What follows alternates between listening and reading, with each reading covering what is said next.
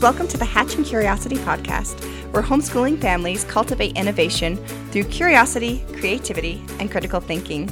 I'm your host, Christina Hatch. You're listening to episode 18 Summer School Seven Styles to Make the Most of Your Three Month Break. Now, many of you know, but some of you may not, that I am a one woman show. And unfortunately, the last couple weeks I have been suffering from migraines. So I am sorry about getting this episode out late, but nonetheless excited to dive right in with you.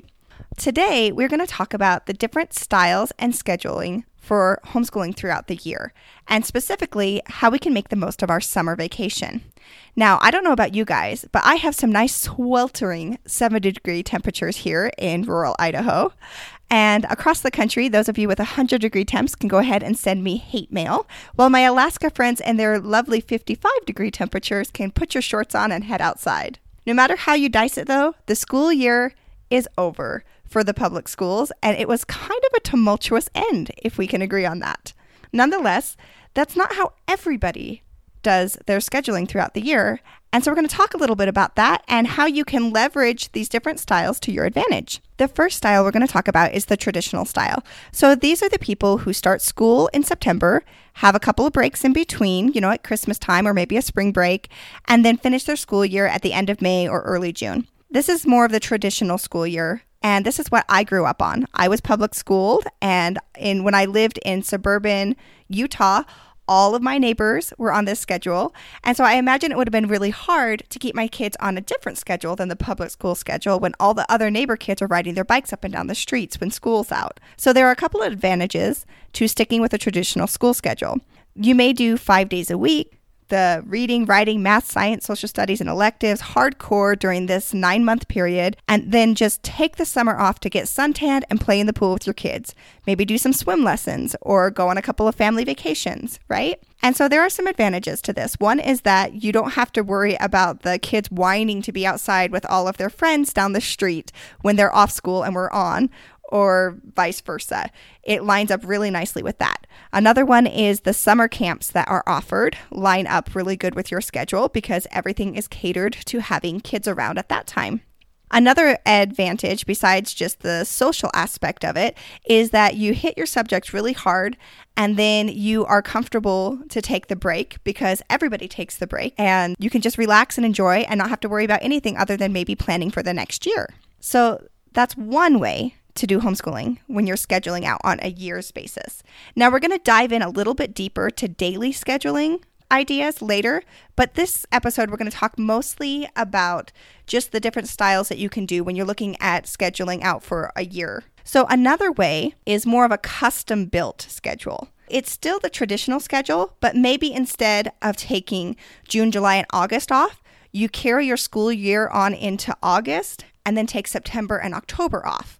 Now, the reasons why people might do this are more familiar out where I'm at, which is because September and October are harvest season here. So, this is the potato harvest, and even the public schools have two weeks off in October for potato harvest because they know if they don't give a two week break, the kids are going to take it anyway to go help their family harvest the potatoes. So you're still doing nine months. You're still sticking somewhat close to the school schedule, but you take off a different time frame to better suit your family's lifestyle or needs or religion or work schedule. Another way to do school is to do it year round.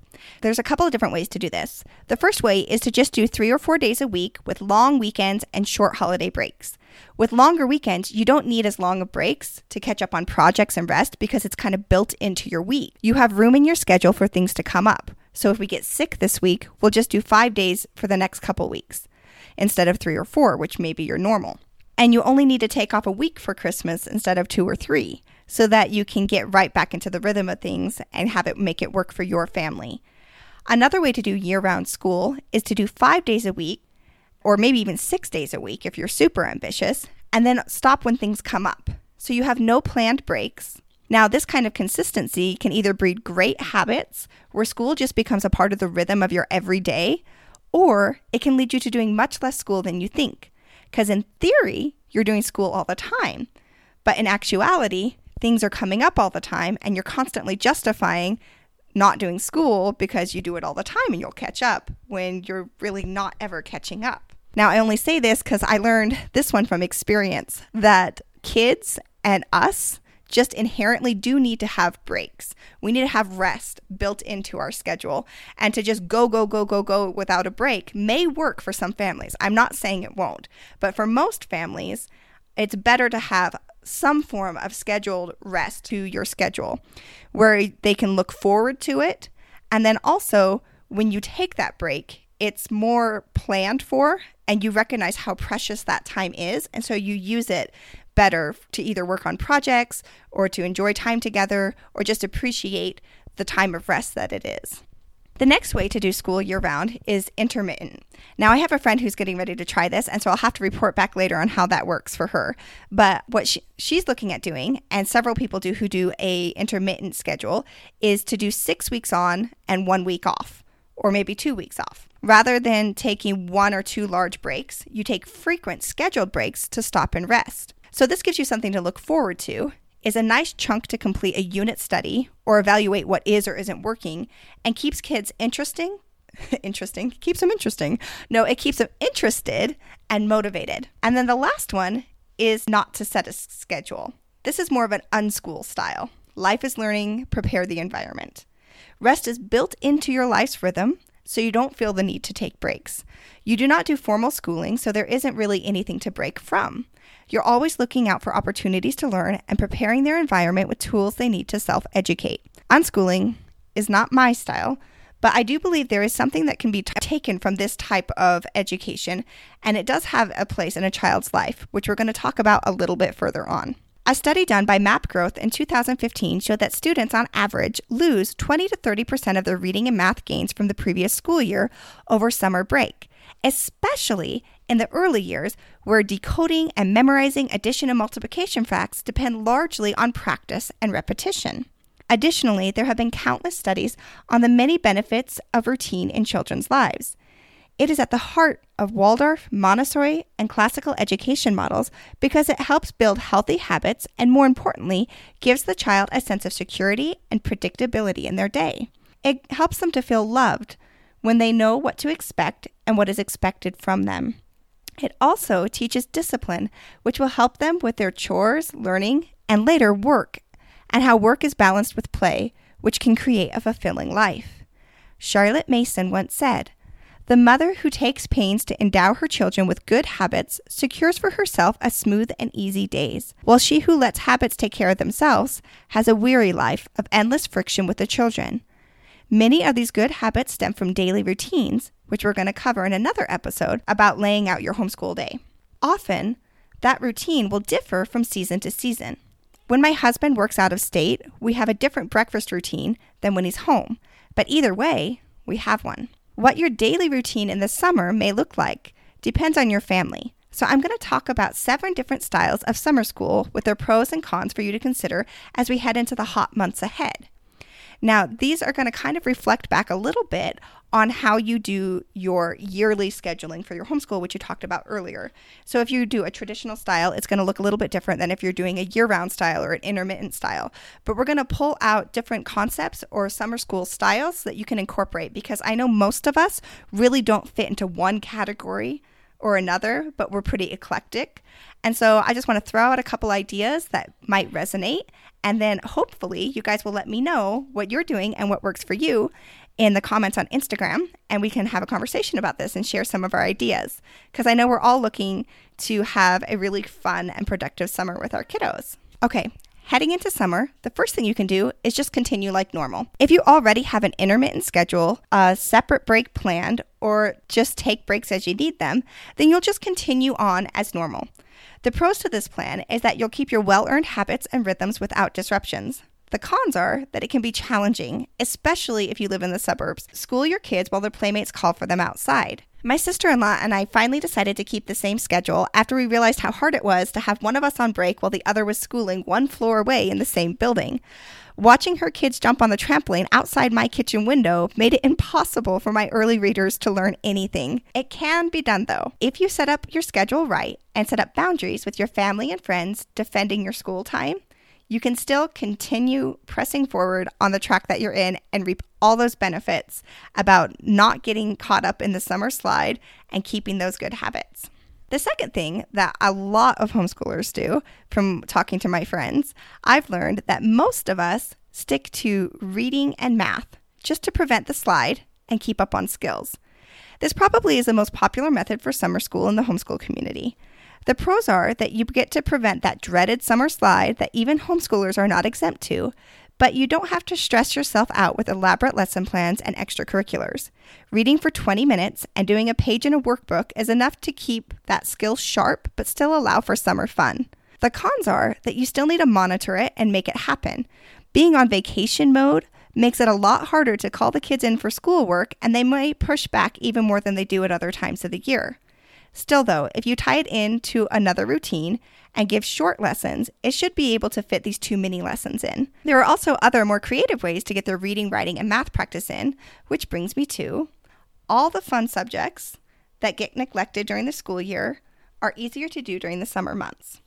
So, if you're not going to continue like normal or do a set reading and math mini lesson, another thing that you could do is if you mentally say, We're on summer break, but we're going to do a lot of really fun things, then you don't feel the academic pressure you normally would during the school year to get your boxes checked. And you can feel the freedom to just joyfully explore some of the subjects you may have neglected during the school year. Subjects like poetry or artist study, foreign language study, nature study, art, music, physical education, science experiments, or unit studies. We'll get to what I do in a bit, but some days the only school my kids do during the summer is gardening and nature study. Our apple tree project is coming along nicely, and the kids are enthralled to watch it change week after week. It is a beautiful and natural education. Reading in a hammock while out camping is a beautiful bonding experience that they will remember for a lifetime. And if you haven't already, I'm going to recommend it again because my kids loved it. Summer of the Monkeys is the perfect summer reading book. So if you haven't read it yet, pick it up right now and go read it. And then if you have read it already, there are tons of other books, and that may be a really great discussion for your next girls' night out with your homeschooling homies. So, back on topic. Taking time to do projects like this will help cultivate a love of learning and infuse your homeschool with joy.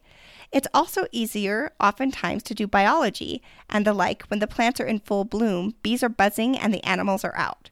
When we try to study these things during the traditional school year, the natural world is sleeping. Notice them now. Be in the moment fully. The pros are that you will feel like a rock star for doing school when you don't even have to. But the cons are that it may take a little bit more planning or effort.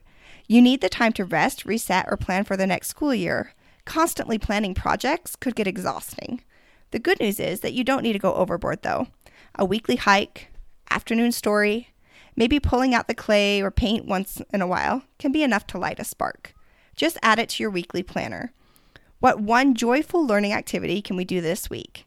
And as a bonus, you'll have an excuse to grab a cold drink, sit on the porch, and pop up Pinterest while they ride their bikes in the driveway. The fourth way to do school in the summer is with unit studies. Now, I mentioned them a little bit earlier with the apple tree study, but that was using more of a loose term where we just watch the apple tree develop over time, maybe make a couple notes in our nature journal. To really do unit studies during the summer, though, as like a plan for your school year, you could do full on units. Now, I'm talking about where you study the Middle Ages and dive deep you could go maybe go to a Renaissance fair, start reading a book about knights and dragons, learning old recipes, make it a little bit more structured with reports and projects that they're responsible for. I just said Renaissance and Middle Ages at the same time. Look how good I am with history. I need to uh, scole myself a little bit on that one. Sorry about that, all you history buffs out there. But my point is that you're going to dive deep and maybe I should dive deep into this subject a little bit with my kiddos. You're going to get really into a project and have way more time to spend on it than you would during the traditional school year where you're trying to fit in your other core subjects because you're able to just focus on this subject completely. All the books that you read, all the cooking that you do, all the projects that you do, and outings that you do can be based around this one topic, and you can just dive deeply into it. And this is a great way to do it if you have something that your kids are super passionate about. For a while there, my boys were obsessed with space. How fun would it be to go to Houston and go to the space station with my kids and go see the different museum exhibits at the different hands on children's museums? and to spend a night out on the trampoline stargazing and build model of the solar system which we have done and was absolutely a blast But we'd have way more time to do things like that in the summertime when we're not trying to get in all of our other subjects, also trying to go to co op and all the other normal responsibilities, and could just really enjoy it for the joy of learning. So, the pro here is that you can have an entire unit of history covered so you can make room for other subjects during your normal school year or go a little deeper into something that you're passionate about. The cons are that it can take a significant amount of planning and execution. And if your family isn't accustomed to this type of learning, the kids may set off their school alarms in their head and protest. I think a lot of it has to do with the way you present it, though. If you present it as a family adventure you're going to do together and talk it up for a while before you go do it, collaborating ideas will make it a lot more buy in and be a deeply memorable experience for you. So I think you just need to kind of sell it a little bit to the kids. And if you have older kids, especially, help them plan it. Get them involved on the front end of it so that there's a lot more buy in and excitement from it. And then just really enjoy those memories you make together. Speaking of memorable experiences, Go School travel, and other adventures is the fifth way to school during the summer. Now, if you haven't heard of Go School, you are missing out. When I went to one of my first homeschooling conferences, I went to a class about Go Schooling and was completely sold. The concept here is that they do all of their schooling through immersive experiences on the go. They study caves by going caving, history by going to reenactments and historical landmarks, visit natural history museums, and the like. Summer is the perfect time to do this because you don't feel the pressure to press forward with academic achievement. So you can go on educational field trips and adventures with no other agenda than to just enjoy them and pick up what you can. The cons are that it can get expensive. It takes planning, preparing, and if you're a family of introverts, too many adventures could be a little bit exhausting. But no one says you have to go, go, go. Even one or two special trips can be fun and educational. They don't even necessarily have to be educational trips. You can still learn a lot just by traveling together, trying new foods, meeting new people, seeing new places, or even the journey provides ample time for audiobooks and important heart to heart discussions. When you take the time to get outside the home, it takes you away from your usual chores and obligations and sometimes allows for connection that you may miss by just going about your daily work. I really think there's a benefit here to getting out of your normal routine from time to time. In our last episode, we were talking about how well that goes for sparking creativity, but it also is critically important for our kiddos as they make connections that they get to have different, unique, and novel experiences, that they can try new things and then try to see how that fits into the world and their own mind. And where it doesn't fit, it can lead to great conversations, just new eye opening perspectives on things. The sixth way to homeschool during the summer is turning a little bit away from that. So we're not going to be leaving the house as much. We're going to be staying at home a whole bunch. However, what we're going to do is we're going to give them all the free time in the world with a prepared environment. Now, that last little part of the sentence is the part that sets this apart from just free play during the summertime. The reason why we're going to prepare their environment is we're going to pull lessons from unschooling and Montessori and a couple of the other educational philosophies, like maybe like Waldorf, in the sense that we want the children to explore and self educate, but we don't necessarily have to be doing all of the planning and directing to make that happen. We're going to let them discover and learn from themselves, but we're going to have the tools on hand for them to do it. So, if you want your kids to look up science experiments to do at home, you're probably going to need to have some balloons, rubber bands, and other odds and ends on your next grocery run. You'll get in this habit of saving your Amazon boxes so that they can build shields and other creative pursuits. You'll keep a library that they can flip through to find what they need as or drive them to the library once a week so that they can find what interests them there. Letting them choose their own projects and interests can be a powerful way of learning but it isn't unsupported. You need to know what they are getting into and to give them the space and tools to do it. The cons are the messes that will inevitably ensue, the lack of guarantee that they will do something productive and not just messy, and the fact that they won't be getting regular reading and math practice done. You may have a child who literally colors all day or rolls around in the dirt with their trucks, but they have what they need when inspiration strikes. With just a little prep work from you or a quick YouTube search, you can inspire all kinds of creativity to flow. When the kids have projects to work on and tools to do the projects, it creates an atmosphere of creativity in the home, and they're less likely to get bored. Literally, just this afternoon, I had my eight year old son teaching my six year old nephew how to make a mask after they, wa- after they watched a tutorial on YouTube.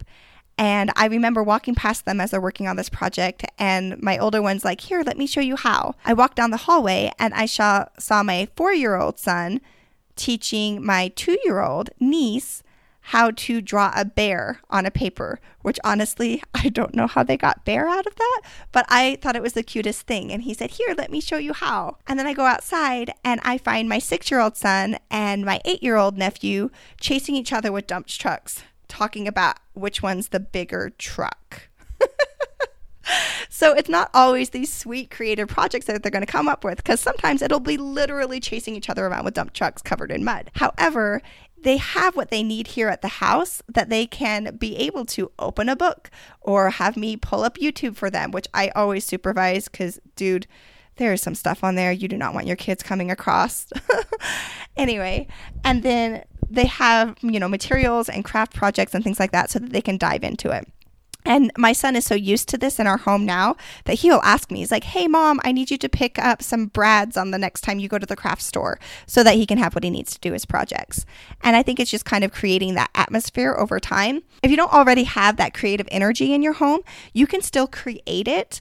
It just takes a little bit more inspiration. So maybe do a craft project with them or pull out a book and say, hey, what kind of things are in here? You know, just to kind of get them started, just a little bit of inspiration and then let them go with it. Or give them like super creative materials and say, you know what? I don't care what you do, but I want you to paint me something. Or I don't care what you do, but do something with this Play Doh, right?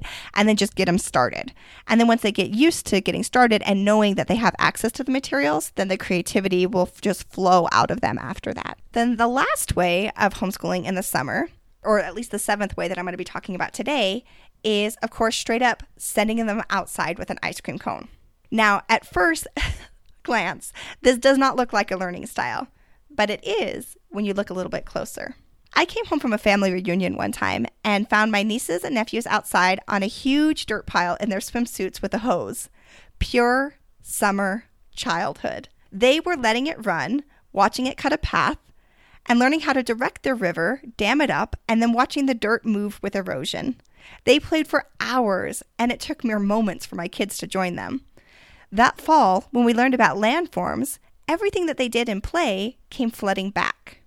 Maria Montessori once said, Play is the work of children, and even in their play, they are still learning about the world around them, themselves, how to get along with others, and other soft skills that are critically important to a happy life. No, they are not academically achieving anything, but academics aren't everything either. There is something to be said for a joyful childhood with lazy, carefree summer days. Furthermore, all of those large and fine motor skills they're developing will come in really handy when you start teaching them cursive next year. I think that it's really important that we appreciate childhood and let them play, and not everything has to be structured academics. However, I know that each of us are going to just find what works for us. And if it isn't obvious by now, you can go th- through with any one of these styles, but we'll likely do a mix of many of them.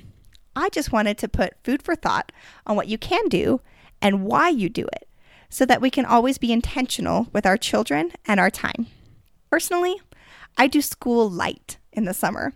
Short reading and math lessons, fun projects, outings, but I intentionally ask, what are we learning this week when I plan my week so that we can enjoy the joyful, lazy days of summer, but also the unique, fun filled learning opportunities it provides. I hope you are able to find some new ideas for summer learning, or at least look at school during the summer with a new light and see how it aligns with your vision for your homeschool.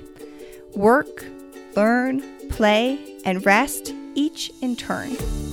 Enjoy whatever version of school and rest you do during the summer, and as always, stay curious.